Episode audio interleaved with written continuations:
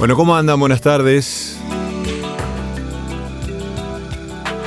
Empezamos con, con esta música porque a mí este disco, como otros muchos también, ¿no?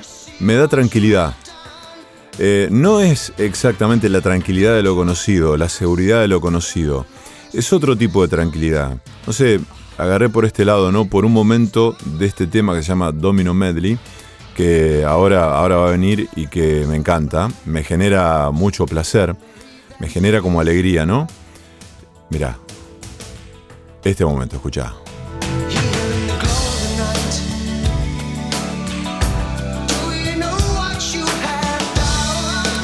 Bueno, y otros temas también de este disco que se llama Invisible Touch de Genesis. ¿Y sabes por qué me genera tranquilidad? Porque refrescó, porque finalmente eh, está siendo más fresco. Me estoy, me estoy eh, cuidando de no decir frío, porque frío es otra cosa, ¿no? Eh, me acuerdo cuando eh, vinieron unos, unos cubanos de los que me hice amigo hace muchos años y se vinieron a vivir a Rosario. Eh, nosotros aquí en invierno, bueno, era invierno, no sé, pero los tipos, para los tipos era el polo norte, ¿no? Acostumbrados a, a- a la temperatura eh, más caribeña. Eh, pero sí, el frío tranquiliza. A mí me tranquiliza. El fresco me tranquiliza. Saber que va a salir agua fría de la canilla, que uno se tiene que abrigar, que uno se tiene que ubicar en el auto mm, con el abrigo y poner a penitas la calefacción, me da la sensación de que todo, todo, todo está en su lugar.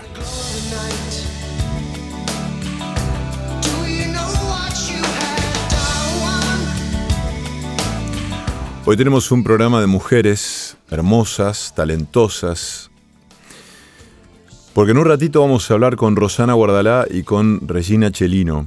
Eh, Rosana es escritora, es docente eh, y acaba de publicar Lara Pestañas Largas. Es un libro para las infancias y lo va a presentar mañana en la Biblioteca Argentina. Y vamos a conversar en un ratito nada más con ella y con Regina, que es la editora del EP Coronere.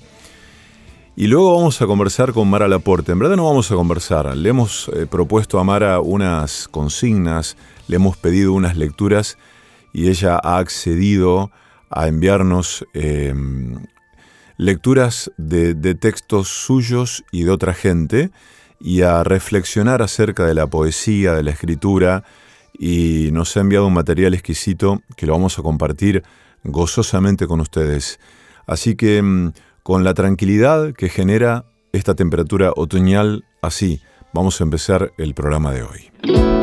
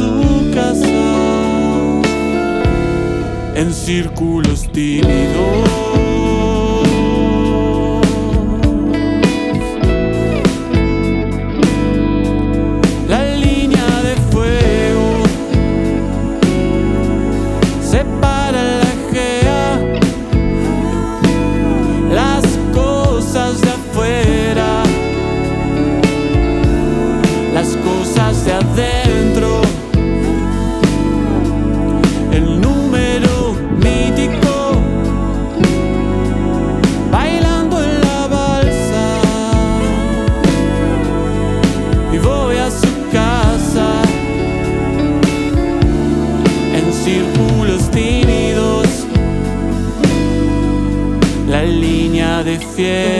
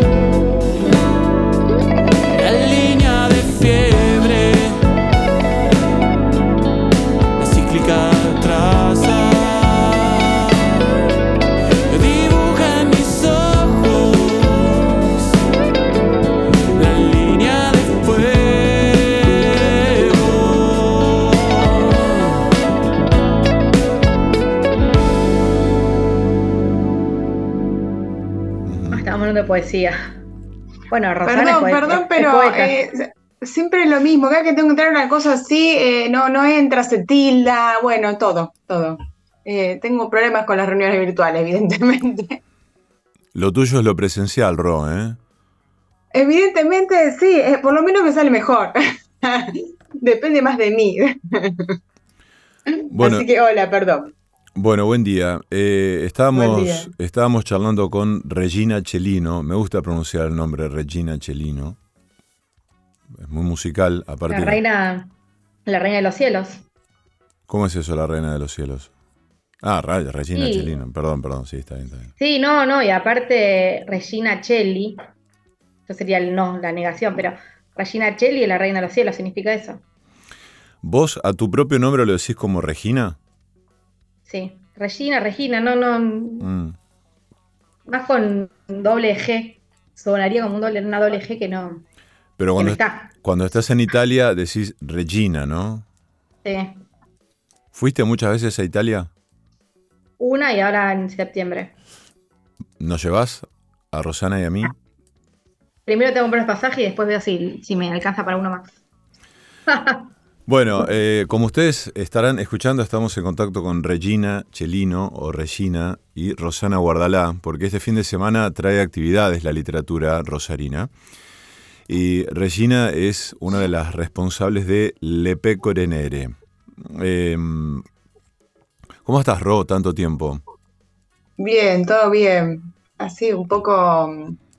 Ayer me preguntaba una amiga y me decía, eh, ¿cómo vas con el tema de la presentación? Y yo digo, es raro porque es un evento re feliz, pero a la vez es como un montón de cosas. Yo no me imaginé como, no sé, eh, cosas, eh, por supuesto, en las que Reggie está re involucrada, ¿no? Las, eh, las invitaciones, el video para invitar, eh, bueno, la difusión, cosas, todas cosas para compartir súper lindas que llevan un montón de tiempo, ¿no? Cosas que atañen que- a una editora, digamos. Sí. ¿no? Claro, pero que, que yo no había pensado como, bueno, sí, esto también, pero como en términos de tiempo, todo el tiempo que llevaba, ¿no? Mm. Eh, el armado, la previa, la difusión, bueno, comentar, charlar, eh, así que aprendiendo un poco todo esto. Sí, igual es una tarea que, que hace un tiempo empecé a delegar en una persona encargada de lo que sería prensa y comunicación y en compañía ¿no? de la diseñadora para que justamente, aparte que es gente joven, uno ya tiene una edad que, que no sé, que hay cosas que se escapan, ¿no? Como el tema del video, qué sé yo. Eso fue una idea de, de la persona que me acompaña, que es mi hermana, que tiene 10 años menor y digo, estos 10 años es un montón. Entonces siempre trae ideas como más eh, frescas, ¿no? Mm. Entonces me parece que en mi acierto ahí fue delegar en ella, digamos, todo esto armado de gacetilla, que antes lo hacía yo, obviamente. Uno cuando es eh, autoeditor, eh, editor autogestivo, hace todo, ¿no? Edita, vende, distribuye, maqueta. Y es un tiempo que decidí delegar a las personas especialistas en cada tema a lo que corresponde y yo un poco más ir mañana a la presentación y disfrutar. Porque nunca me pasaba eso. Siempre estaba como pendiente de un montón de cosas atrás y, me perdía, ¿no? La presentación de un libro que para mí siempre es una celebración y siempre hay que celebrar, cualquiera sea de los contextos, que un libro salga a la luz, a, la búsqueda de, y al encuentro de nuevos lectores. Em, pero sí, pero entonces te reservas para vos la tarea, podríamos decir, más importante de un editor, que es la de, la de leer y elegir y discutir con los autores, ¿no? Sí, siempre, y siempre les doy como mi opinión, digamos, los, a los autores, eh, como cuando yo... Eh, Dedicate a otra cosa, ¿por qué no te dedicas a otra cosa? cuando llega el manuscrito siempre, pobre, estoy pensando eh, en el libro objeto, ¿no? Como que siempre me pasa que, o sea, leo un par de páginas y digo, está buenísimo, lo voy a publicar y ya digo, eso Ro lo puede comprobar, y ya el libro va a ser así, y así, así, y así, y bueno, a veces sale, a veces no, obvio. Eh, pero como que a veces me va muy rápido la cabeza. Entonces, sí, me encargo de un montón de cosas más, no puedo, focalizar en, lo que me gusta. Aparte de la edición, yo traduzco para la editorial. Entonces, necesito como em, coordinar los tiempos. Qué bárbaro eso, ¿no? Em, esas experiencias desde las cuales uno siente esto de para muestra basta un botón ¿no? Cuando, viste, cuando, no sé, pienso en un montón de instancias, ¿no? Y experiencias, decir, vas a comer en un lugar, entras y ya sabes, ¿no? Si, si va bien, si no. Después te llevas grandísimas sorpresas para un lado y otro, ¿no? Pero un poco esto, ¿no? Los primeros párrafos, qué importante, ¿no? Sí, tal cual. Eh, más allá del, bueno, después vamos a hablar de Lara, pero hace poco el próximo libro que sacamos es de Ernesto Gallo, es un escritor joven, chaqueño, pero en Rosario, finalista del premio de municipal en narrativa. Yo estaba a punto de parir el año pasado, creo que era los primeros de julio, yo parí el 19 de julio, y leo eh, sus textos, no terminé ni leer ni dos cuentos, que los llamé y le dije, vos esperame que yo voy a parir, pero después quiero tener una reunión con vos, porque así fue literal, porque quiero eh, publicarte. Y de, hecho firmamos el contrato, yo hago una, una cara de puerpera terrible, pero no quería que nadie me ganara ese libro, o sea, no quería ir a pelear con nadie. Así que le dije, aguantame, voy a parir y después nos reunimos. Y así fue. Después de, Lara va a salir este libro. Me encantó el cara de puerpera. ¿Qué hace? Sí, porque hay cara fotos. De que tengo cara de puerpera. Bueno, sí, vamos a hablar eh, un poco lo que, lo, que nos, lo que nos compele y nos encuentra en esta conversación es lo que va a pasar mañana a las 11 de la mañana en el Zoom, que es en el cuarto piso de la Biblioteca Argentina de la Ciudad de Rosario, allí en pasaje, en el coquetísimo pasaje Álvarez al 1500, con la, presentación de Lara Pestañas Largas, con Ro, que es la autora, ¿no? Y María del Pilar Moreno. Quiero que en un ratito me hablen de esto, pero quiero seguir disfrutando esta charla porque em, Regina, tiraste un, tema que a mí me ocupa, que es el tema de las edades, lo temporal, lo temporáneo, lo generacional, eh, y esto de, de qué, qué, es ser joven, cuándo se es joven y cuándo se deja de ser joven.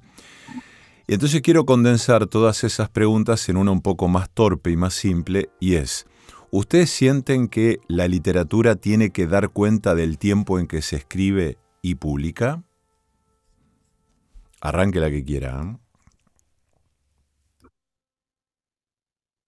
Un poco sería la pregunta si la, literatura toma este conflicto, esta situación.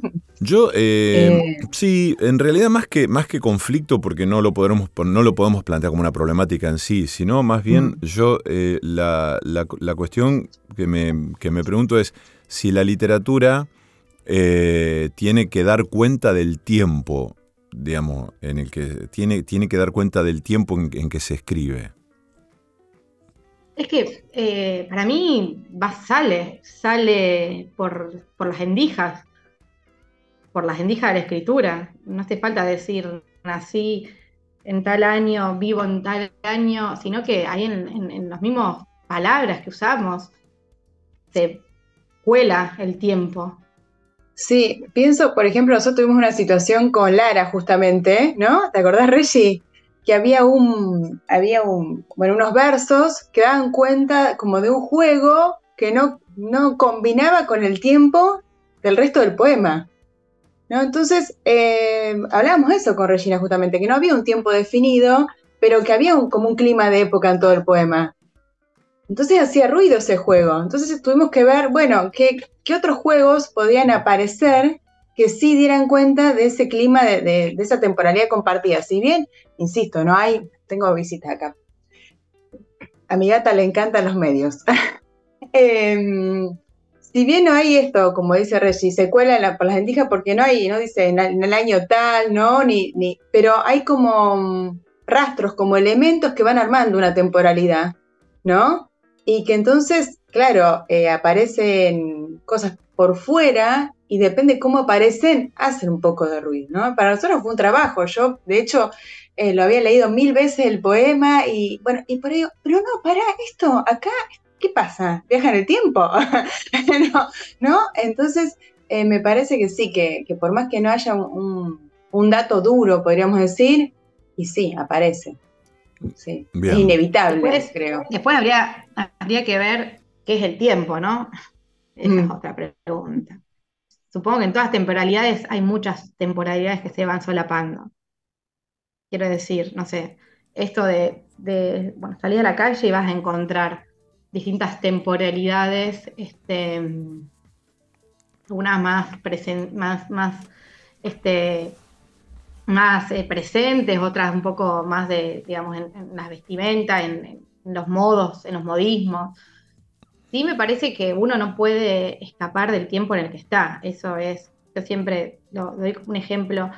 Eh, yo doy literatura italiana en la facultad y doy la Divina Comedia, y por más que uno quiera decir que Dante es un renacentista, un, hombre de vanguardia, Dante Alighieri fue un hombre medieval y no podía escapar a la edad en la que escribió la Divina Comedia era súper católico, eh, había una temporalidad ahí específica, entonces, por más que uno lo quiera leer a contrapelo, tipo era medieval, guste a quien, a quien le guste. Entonces, siempre está, va a estar la, temporalidad.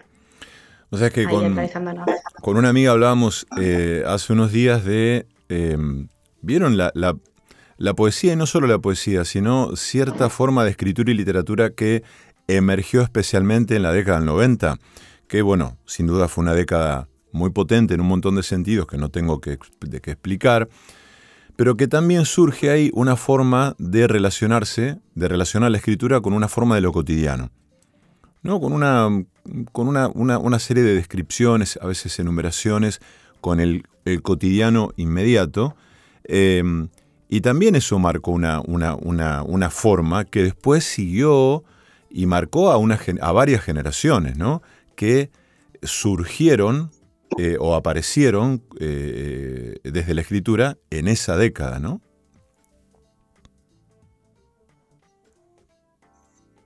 ¿Qué piensan ustedes? Para, para, vamos a despedir la Regi que se tiene que ir, Ro. ¿Por qué te tenés que ir, Regi? ¿Podemos, ¿Podemos contar por qué te tenés que ir? Sí, pues estoy trabajando. ¿Estás trabajando? no trabajo en edición. No, tengo una reunión que tenía programada a las nueve y media y ya se adelantó. Así que me dieron un changüí de 22 minutos. Bueno, escúchame. bueno, muy bien, eh, agradecidos. Em, de, sí, me quedaría toda, la mañana hablando. Eh, de sí, para, para, para, para no retenerte y para, para cerrar, eh, lo que quieras y tengas ganas de decir acerca de Lara y de la presentación de mañana. ¿Qué es Lara? Bueno, que Lara es una niña que podemos cualquiera de nosotras, pero que tiene ahí unas extraordinarias pestañas que las hacen ir eh, por, por, ir recopilando aventuras en su vida. Y la invitación es a las infancias a que vengan a jugar con nosotras. A veces en las temporalidades adultas nos olvidamos de las temporalidades infantiles. Y Lara creo que es un buen, una buena excusa para que nos acerquemos a esa temporalidad de la infancia y podamos jugar durante una hora o, durante el tiempo que, se dé eh, ahí en la Biblioteca Argentina, en la sala Angélica Brodiller o el Zoom, eh, que es en el cuarto piso, a las 11 de la mañana, mañana sábado 15 de abril. Bueno, Regi, anda tranquila. Te mandamos Bueno, un beso gracias, grande. Un beso grande. Nos vemos. Regina Chau, Chelino. chau. Bueno, eh, me quedo conversando, me quedo conversando con mi amiga Rosana Guardalá, quien hacía mucho no veía y con quien hacía no tanto que porque por ahí tenemos algunos intercambios así lindos de WhatsApp, pero bueno, me alegro verte, Rom. Eh, Igualmente, aunque sea virtual. aunque sea virtual, ¿eh? que no es lo tuyo, no es lo nuestro, podríamos decir. Eh, no, no Pero sé- bueno, es una posibilidad siempre. Sí, claro que sí. No sé de quién es lo virtual, pero bueno, es, un, es una posibilidad, exactamente. Bueno, qué linda sorpresa esto, ¿no? De, de Lara. Sí, eh, yo la venía esperando hace un montón a Lara, podríamos decir. Porque la historia surgió hace mucho, mucho tiempo, la verdad, y tuvo muchas idas y venidas eh, y charlas. Eh, bueno, y también el trabajo en equipo hace que, que tenga otra temporalidad, justamente. ¿no? Porque el trabajo con la ilustradora y que, bueno, que Pilar la piense y le dé cuerpo, ¿no? Así que, mm, bueno, la venía esperando realmente. Mm. Eh, ahora que, que ya está, que ya es papel, podríamos decir, el día que, que me llegó, me llegaron los libros, eh, me largué a llorar, porque no puedo creer, es como Claro. Tenía, ahora sí, es de verdad. te- tenía, tenías cara de puérpera como Regina hace un rato, ¿no? O sea, esa, Claro. sí, yo me imaginaba la sensación, viste, cuando a mí me pasó cuando yo era muy chica, mis padres me preguntaban si quería tener una hermanita más chica, mi hermana y a mí, y cuando llegó es como, che, pero ahora es de verdad. Claro. Es decir, la pedimos y, y es de verdad, ¿no? Mm. Bueno, esto fue lo mismo, es como, ahora existe, Eh, ¿no? ¿qué, qué son? ¿Son relatos? ¿Son poemas? ¿Qué son? Es un poema, es un poema largo. Eh, justamente eh, por eso también el acierto editorial, el ojo editorial de Reggie, eh, con que el libro se despliegue, ¿no? Eh, porque sí, es un, digamos, a ver, es un poema de, de corte narrativo, ¿no? Pero es un poema, porque hay una Mm. musicalidad interna discreto, sutil, pero hay una musicalidad ahí, ¿no? Que, que aparece. Entonces, eh, y se cuenta una historia, pero no se privilegia la historia. Bueno, vos también escribís poesía y sos un gran lector de poesía y sabés que, digamos, que la poesía no reside puntualmente en la rima o, o en la métrica, sino que hay un corazón, ¿no? Interno que, que tiene una musicalidad y un movimiento. Bien. Y es un poco eso, ¿no? Por eso es un poema y por eso que decía Reggie que está en la colección de, de- de poesía, ¿no? Para la audiencia advenediza estamos conversando con Rosana Guardalá, escritora, docente, en el orden que quieran. A mí me gusta ese orden. Eh, y mañana va a estar presentando a las 11 de la mañana con la ilustradora, a quien no conozco, María del Pilar Moreno, en el Zoom de la Biblioteca Argentina, Lara Pestañas Largas. Eh, Ro, contame eh, un poco la, la relación con las infancias desde la escritura. ¿Apuntás directamente, claramente a las infancias? No, no, de hecho cuando surgió esta historia yo no tenía eh, ninguna intención en particular, es decir, a ver, eh, se dio que hablamos, lo conté en una, en una entrevista que me hicieron el otro día, eh, pero bueno, para quien no lo sepa, se dio que hablaba con una amiga en un verano y ella manda una foto de su sobri con los ojos cerrados y unas pestañas larguísimas y yo, bueno, empezamos ahí con de largo esto, ¿qué pestañas largas tienes, no? Y yo pensaba en, en, eh, también en, este, en, en la famosa historia de de del Lobo, ¿no? Que dice, ¿qué boca tan grandes tienes? ¿Qué ojos tan grandes tienes? ¿no? Y me quedé ahí como colgada en las pestañas, sí, pone esa, es- es- esta característica mía, por de una manera, de colgarme, de demorarme, ¿no? En algunas cosas, me quedé pensando en las pestañas y qué pasa con las pestañas de las personas, ¿no? Eh, porque no es un rasgo así en el que nos pareciera que no nos detenemos demasiado, es decir, siempre como otras cosas más privilegiadas, los ojos, la boca, ¿no? eh, no sé, las orejas, eh, bueno, y en fin. Y empecé a jugar ahí con Lara, a, inven- a inventar a Lara, digamos, por fuera de la foto esa que había visto, ¿no? En qué pasaba con, con Lara pestañas largas. Y, y la primera versión de Lara fue una, una versión que era como bastante moralista, me decía Caro Muse, y es cierto, porque Lara tenía que hacer, como tenía un- una característica particular, tenía que hacer algo como para ser aceptada, ¿no? Entonces tenía una aventura terrible, divina, hermosa, pero en la que salvaba a sus amigos. Y la verdad que, que no estaba bueno eso, sinceramente. Ah, Digamos, que, que tuviera que hacer algo para ser aceptada. O sea, esa era la No, primera, y- fue- esa fue la primera versión. Esa fue como la primera versión o el primer intento. Entonces, Edgar me decía, está buenísimo el personaje, pero ¿por qué tiene que hacer algo, no? Para que, ¿qué tiene que tenga pestañas re largas?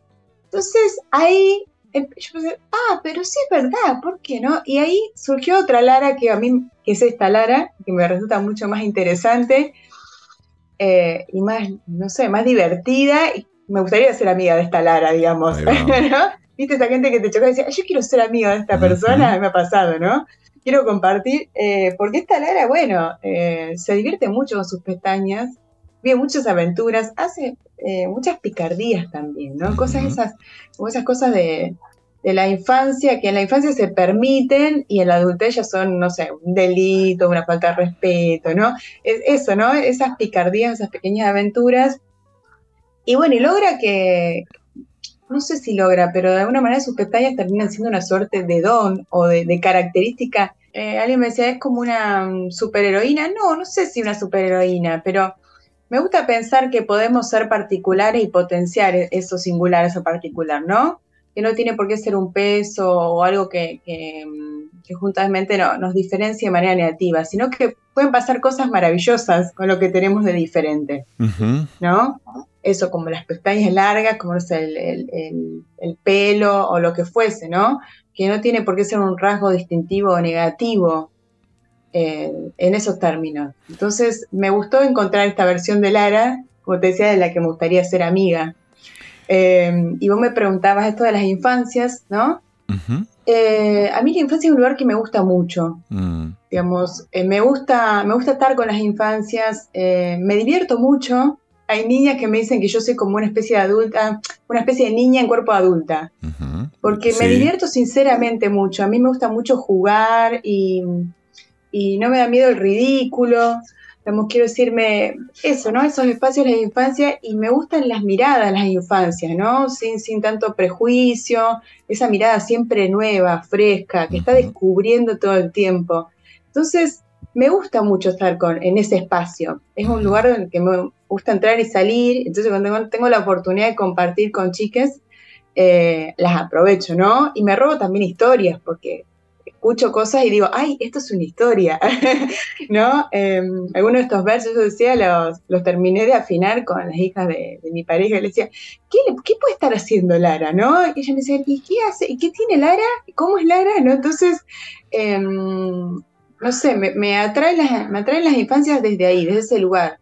Eh, no sé, fue un juego, fue una aventura y, y, justamente quienes habitan en las infancias me dirán qué pasa con esto. Em, sí me encantaría seguir escribiendo porque es, un lugar muy feliz el que encontré. No sé, muy divertido también. Pienso eh, en, esa, en esa mm, eh, en esa alegría que a vos te produce la proximidad con, las infancias también, y, también te pienso como docente, digamos, tenés una proximidad natural desde ese lugar tuyo, además de la escritura.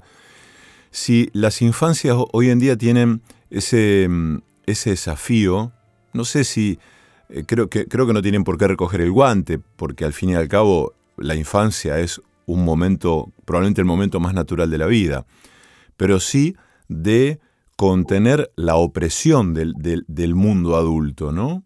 Del mundo lleno de expectativas, de ideales, de boludeces que se depositan en las infancias. Eh, yo lo veo como padre, ¿no? Y lo, lo, veo en, en, familias cercanas, ¿no? Y en, y en niñas y niños que son cercanos a mi hija. Y digo que siempre me surge una pregunta que yo la pongo a jugar con, con madres y padres cercanos, ¿no? Que digo, ¿quiénes les rompen más las pelotas a quiénes? ¿Los niños a los adultos o los adultos a los niños? Y no me cabe la menor duda. La segunda, sin duda. Claro, claro la segunda, lejos.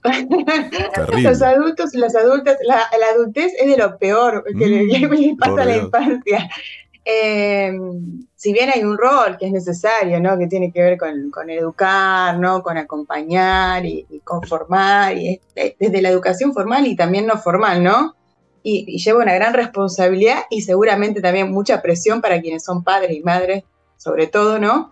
Eh, no obstante, yo creo que sí, que, es al revés. Eh, las infancias la tienen re difícil por momentos, la tienen re complicada. Eh, se les pide a las infancias que, se formen para el futuro, a los ocho años que estudien inglés, que sean eh, buenos deportistas, eh, que jueguen algo, que, también hagan algo recreativo y que todo se les pide a las infancias. Como, pobre gente, es mucho, ¿no? Eh, por supuesto que yo, digamos, hablo desde, una afuera de alguna manera, ¿no? Como decir, yo soy docente y entro y salgo de ese espacio, o comparto con amigas, amigas que, digamos, que tienen hijas, pero mi, mi, percepción es que se le pide mucho y que mm. se le deja poco tiempo para hacer. Para hacer y para hacer, para disfrutar, para sí. estar sin hacer, para, ¿no? Para sí. no. Es decir, está, es como las adulteces están siempre pensando en el futuro de las infancias. La otra me decía una amiga ahí, pero la voy a cambiar de escuela, porque a lo mejor, porque si, si no la forman bien, no sé, es lo que vos privilegies. Es decir, va a sobrevivir, va a encontrar un buen trabajo, va a hacer lo que quiera, que es, o no, sí. ¿no? Pero eh, que viva un espacio con amor, que, que, tenga espacio para ser escuchada, es decir, que se divierta, que mm. se ría, que disfrute, porque eso le va a cambiar la, la calidad del aprendizaje y del saber, ¿no? Pero yo creo que sí, que las infancias muchas veces las tienen re difíciles. Sí, yo... Eh, se les pide mucho. Tal cual. A veces, a veces veo escenas donde madres o padres, ¿no? Con, con, con infancias, hijos o hijas de 8 a 12, ponele, eh, les demandan y esperan cosas eh, del universo adulto. O sea, tienen una hija o un, o un, pibe de 10 años, pero le exigen un comportamiento de como si tuviese, tuviera que tener 28, ¿viste? Pero tiene 10, ¿viste? Sí. O sea, es como que ya lo, lo, hay una adultización con respecto a, todo, a, a todas las expectativas. Eh, el otro día sí, leía un, un tuit. Y es agotador. Imagínate no, es que es agotador para nosotros, para nosotras, sí, sí. ¿no? Eh, la adultez. Es, es, es, muy agotador, ¿no? Porque está también como un poco solapado a veces esa exigencia de, de, de, ser excelente y de ser bueno y ser brillante y de saber cosas que no tiene por qué saber. Yo, si no tiene por qué manejar un nivel de inglés. ¿No? Tiene 8 o 9 años. Bueno, sí, genial si sabe lenguas porque le va a abrir un mundo, pero ¿le interesa saber ahora lenguas? Claro. ¿O para qué querés que tenga un nivel de inglés, no sé, de alguien de 15? Hmm. ¿No? Eh, eh, y también pasa eh, con en, en, en, el cotidiano, eh, se juegan un montón de cuestiones ahí. El otro día leía un tuit de una escritora de Buenos Aires, que decía, ella comparte muchas cosas en, Twitter de, su relación con sus hijas, tiene do, dos hijas, entonces dice que en un momento ella llega a la casa y estaba una de las hijas con amigas y la casa era un quilombo. Entonces ella llega completamente abrumada por la calle, por, por el laburo y demás, y entra a la casa y dice, pero no ves, ordena y ordena ya, y fasá, y, y empieza a impartir órdenes a, troche y moche, ¿no? Entonces la piba la mira y le dice, ¿cómo? ¿Vos no, querías tener, vos no, vos no querías tener una hija? Y la, de, la, la derribó con esa pregunta, porque claro, eso, eso es también tener un hijo. O sea, ¿qué, qué, qué, qué, qué querés? ¿Que sea un qué?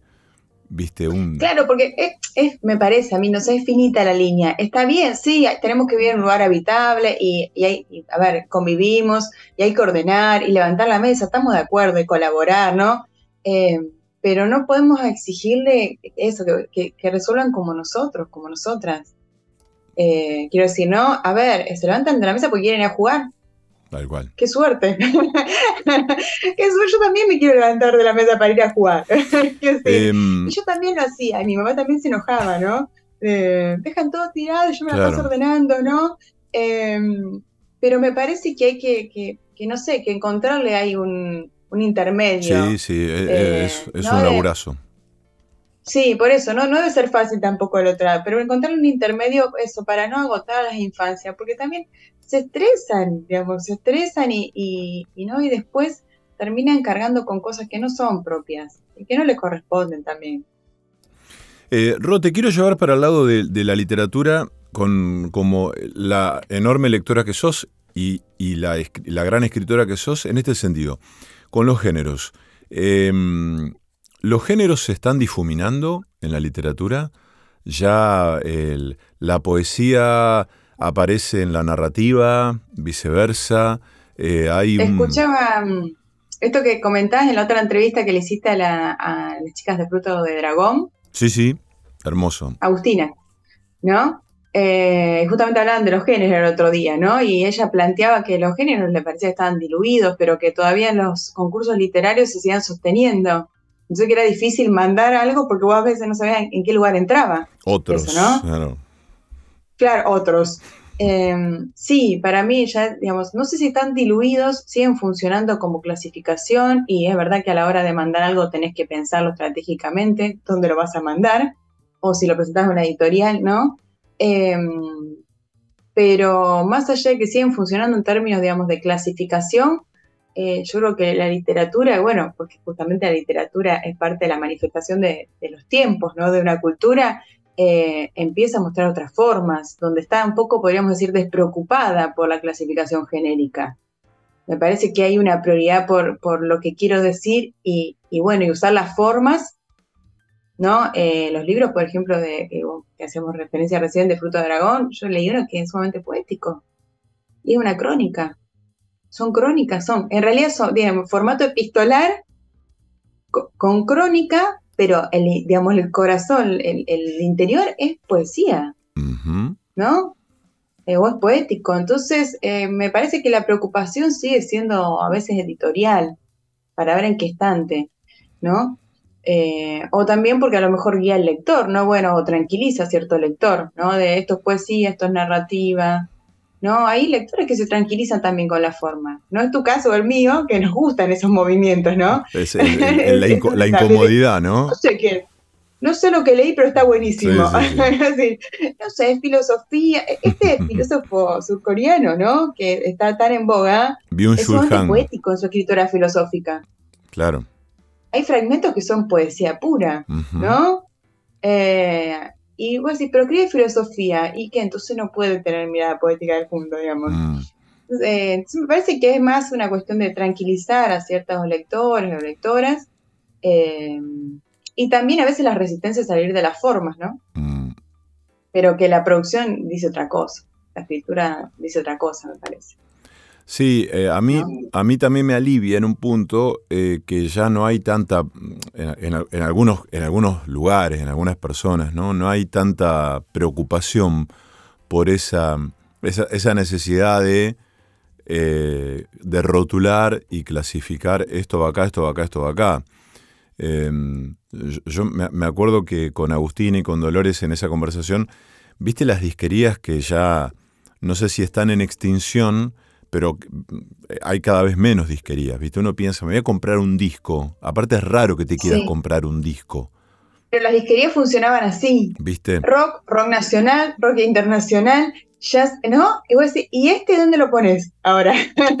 y este, además una, una, línea en el medio, una, digamos, la góndola, una, ¿no? Que, Claro, me acuerdo que había en, música, me, me haces acordar que había un rótulo que era, sigue siendo World Music, música del mundo. ¿Viste? Como otros. Otros, otros ahí. Pero bueno, yo em, no sé si a mí me parece que la poesía en ese sentido, bueno, Regina se, se confesaba en, antes de que te unas a, la charla, incluso no, en, el comienzo, así para entrar en calor, eh, ella decía que es como una especie de, de, asignatura pendiente o de cuenta pendiente como lectora, ¿verdad? Sin embargo, a mí me parece que eh, eso que captura o que convoca al lector eh, a, la sensibilidad y que, tiene que ver con, lo que lo hace singular a un texto, es lo poético. ¿Vos coincidís con eso? Yo creo que muchas veces ahí, digamos, eso, cuando, cuando hablamos por ahí con, amigas o con colegas también, eh, gente que dice, no, yo no hay poesía, es muy difícil, los chicos no se enganchan, ¿no? Bueno, esa, cuestión, ¿no? Em, yo creo que hay como un prejuicio a veces o una mirada previa de temor sobre la poesía, como eso, porque hay una mirada sobre la forma justamente, ¿no? Cuando lo poético es, pasa por otro lado. Y creo que sí, que, lo que captura es esa, es esa demora en el detalle, en esa novedad, ¿no? eh, ahí aparece lo poético. En como lo, esa chispa, ese instante, en, ¿no? en lo ínfimo, La pequeña voz del mundo, dice la Belén, pequeña voz ¿no? del mundo. Es esa voz que está eh, eh, como secreteando y que vos si te demorás un segundito la escuchás también, digamos, no es cuestión de elegidos, de elegidas. Entonces, sí, te captó y a lo mejor no puedes decir, ah, no, es lo poético. De hecho, si le decía, no, bueno, lo poético, te decís, no, no, es la historia, es, sí, a lo mejor. Pero es eso, te captó eso, ¿no? Esa chispa. Fuiste Eh, parte como de la estrella fugaz, ¿no? Te sentaste, en el- te sentaste en medio del campo un día de campamento y viste la estrella fugaz, ¿no? Un exacto. poco eso, me parece. Y que reúne algunos elementos que son completamente in- ingobernables, ¿no? Hay, hay algo del orden del azar también. Y también pensaba en un efecto, eh, no sé si decir imperecedero, pero sí que tiene un- una reverberancia en uno, ¿no? Un- una, una sonoridad que queda ahí haciendo un trabajo. Sí, totalmente. Sí, eh, esto, esto me trae una vez, fuimos a una presentación de un libro de Caro Musa con una amiga, eh, con Lucina Burbán, que bueno, también está pronta a presentar su libro. Sí, sí. Y sus chicos eran muy chiquitos, los Mellis, muy chiquitos, y presentaban un libro de poemas de Diego Colomba. Y había un un- unos versos que decían así como, y los bichitos comen la luz, que eran los bichitos de la luz, ¿no? Y ellos, cuando querían que la mamá le leyera el libro, decía, y los, el libro y los bichitos comen la luz, y los bichitos comen la luz, decía. Le había quedado la, esa sonoridad dando vuelta, ¿no?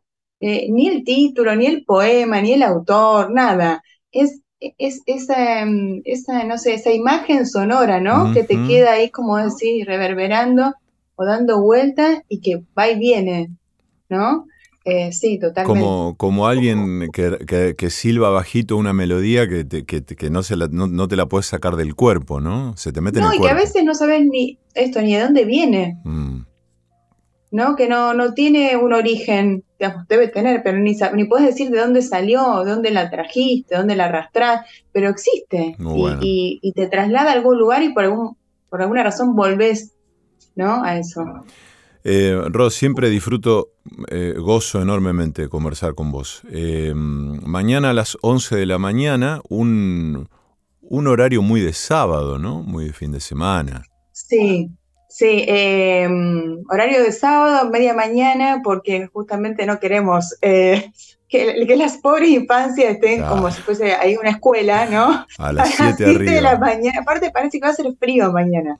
Así que, bueno, eh, esperamos, eh, por supuesto, que las infancias no pueden ir solas, así que esperamos con, con adulto, adulta, que acompañe, que también está invitado, invitada a jugar, ¿no? Claro. Quiero decir, es una, porque mucha gente me pregunta, ¿se puede ir con chicos? ¿Es para los chicos? Eh, Yo que so- soy grande, ¿puedo ir sola? Es decir, eh, había muchas preguntas de ese tipo en relación a la temporalidad, ¿no? Puede venir quien quiera. Es decir, primero, es entrada libre y gratuita, no te van a cobrar nada, no te tenés que anotar como la pandemia, eh, ¿no? El lugar es precioso porque la Biblioteca Argentina es un lugar bellísimo que siempre, bueno, no, no, no- nos cobija. Eh, y la otra es, sí, es, es un evento, digamos, que está mm, como dirigido a las infancias, pero está abierta la invitación. La invitación es a, a todo aquel, a toda aquella que quiera ser parte de las infancias, que quiera jugar un ratito también, ¿no? que Eh, quiera ser amigo de Lara un rato, amiga, Claro. podríamos decir. ¿Cómo te llevas con... eh, o, o- o- cómo te pega la, combinación entre el texto y las ilustraciones? ¿Qué pasa ahí? Bueno, eh, ahí fue una sorpresa porque cuando Reggie me dice, mira, yo pensé en tal ilustradora, yo la verdad que la, tenía como, tenía recuerdo su nombre, pero no sé de dónde, después pude ahí armar un, link, Eh, pero yo no sabía que iba a salir, ella me decía, bueno, ¿vos te la imaginás de alguna forma? Yo la verdad que no, no la había dibujado, no la había pensado a Lara, quiero decir, para mí Lara era palabra, ¿no? Entonces, cuando aparecieron las primeras, eh, yo dije, bueno, sí, pero me, me falta algo de Lara, ¿no? Hablábamos, porque también estuvo buenísimo, fue un ida y vuelta, ¿no? Con la ilustración, y fue esto de, bueno, eh, ¿se parece a Lara o se parece a Lara? Porque el tema ahí estaba con, bueno, las pestañas de Lara, básicamente. ¿no? Es decir, el- el- el decir, si Lara se le notaban las pestañas, ¿no? Pero, por ejemplo, yo no, no me imaginé que Lara iba a ser pelirroja. Y eso me fascinó. Muy bien. Me fascinó, porque cuando le dije, claro, Lara es pelirroja. Era pelirroja. Pero yo no sabía que era pelirroja hasta que no la vi, Muy digamos. bueno, muy bien. ¿no? Es como cuando, no sé, habla- ahora ya no existe eso, pero en un momento te llamaba alguien por teléfono y vos te imaginabas cómo será esa persona, porque no la veías. Y a lo mejor coincidía o no esa imagen. Bueno, esto fue así. Esto es una escena para gente de nuestra edad, por supuesto, ¿no? Teléfono fijo estoy hablando. Sí, o la- O el locutor de la momento. radio, ¿viste? O la locutora de la radio, ¿viste? ¿Cómo será, viste? Esa persona que escuchás. Claro, por eso, vos ves, escuchás una voz y te haces una imagen. Bueno, yo, digamos, tenía la letra de Lara, Mm, pero no tenía la imagen de Lara. Y cuando la vi fue como, sí, esta es Lara. claro. Esta es- mirá, sí, es como, te presento a Lara de, de- de cuerpo, ¿no? Acá, acá está en carne y hueso, diría. Inequívocamente. Así que bueno, fue un placer. La verdad que a mí me, me encantó, eh, fue toda una experiencia. Eh, en un momento intentamos un proyecto así con una amiga que quedó ahí suspendida, ahora tenemos ganas incluso de retomarlo, eh, que ella justamente ilustraba una historia que yo había escrito hace mucho también y que quedó ahí, eh, que tenía un personaje también que era una, una nena y, y bueno, y otras cosas. Eh, pero bueno, quedó ahí nunca llegamos a avanzar sobre ese proyecto, ¿no? Entonces, eh, este trabajo en conjunto para mí fue una maravilla. Y aparte me encanta laburar en grupo. Entonces, eh, fue otro modo de, trabajo del que aprendí un montón eh, y que me llevó a ver también que, bueno, que la escritura abre, abre otros mundos, porque también el interés de Reggie y algo que evidentemente en lo que Pilar también está entrenada, eh, la ilustración del- de- del libro no replica el texto, que es algo muy burdo, pero que a veces sucede, ¿no? Mm, Como una, tra- una suerte de traducción del texto. de ¿viste? explicación, claro. Claro, por si no lo entienden las infancias, le pones el dibujito abajo, como si ya Para- no sé, no, no circula tanto, pero algún que otro libro Claro, aparece. para en que esa puedan- para que puedan- Para que puedan evitarse leer. Claro, entonces como que si leen las imágenes, total, re- como si se pudiese hacer esa suerte de traducción, ¿no? Mm, Y también minimizando, subestimando la posibilidad de lectura de, de las infancias, ¿no? muy bien. O las entradas, porque también las infancias leen las ilustraciones de una manera maravillosa y deslumbrante, muchas veces con más sutileza y agudeza que la gente Total. adulta. Con más maravilla. Sí, sí, sí. Ella es Rosana Ven Bordalá. Eh, sí, perdón. No, que ven más. Ellos Ven siempre más. ven más y ven antes. Ven Yo más, estoy sí, segura de claro eso. que sí. Bueno, Ro, eh, qué lindo. Seguiría hasta. Bueno, gracias, te- Esteban. tenés- Siempre coincido. Es una, una alegría, eh, aunque sea encontrarnos así. Yo siempre me voy muy contenta y, y- y- y con muchas eh, ideas de las charlas con vos. Así que gracias. Me, pasa lo mismo. Son muy nutritivas y muy, muy hermosas. Mañana, 11 de la mañana, Rosana Bordalá eh, en, en la Biblioteca Argentina, en el cuarto piso, en el Zoom, ¿verdad? Sí, Allí en Pasaje sí. Álvarez, enfrente, enfrente de, la plaza, de la Plaza Pringles. Va a ser un día lindo, así que va a ser un marco hermoso en, en ese sitio bien del centro rosarino con María del Pilar Moreno, que es la ilustradora de Lara Pestañas Largas, lectura y actividades para las infancias. Ro, te mando un beso grande, te quiero. Igual para vos. Adiós. Nos vemos. Chao.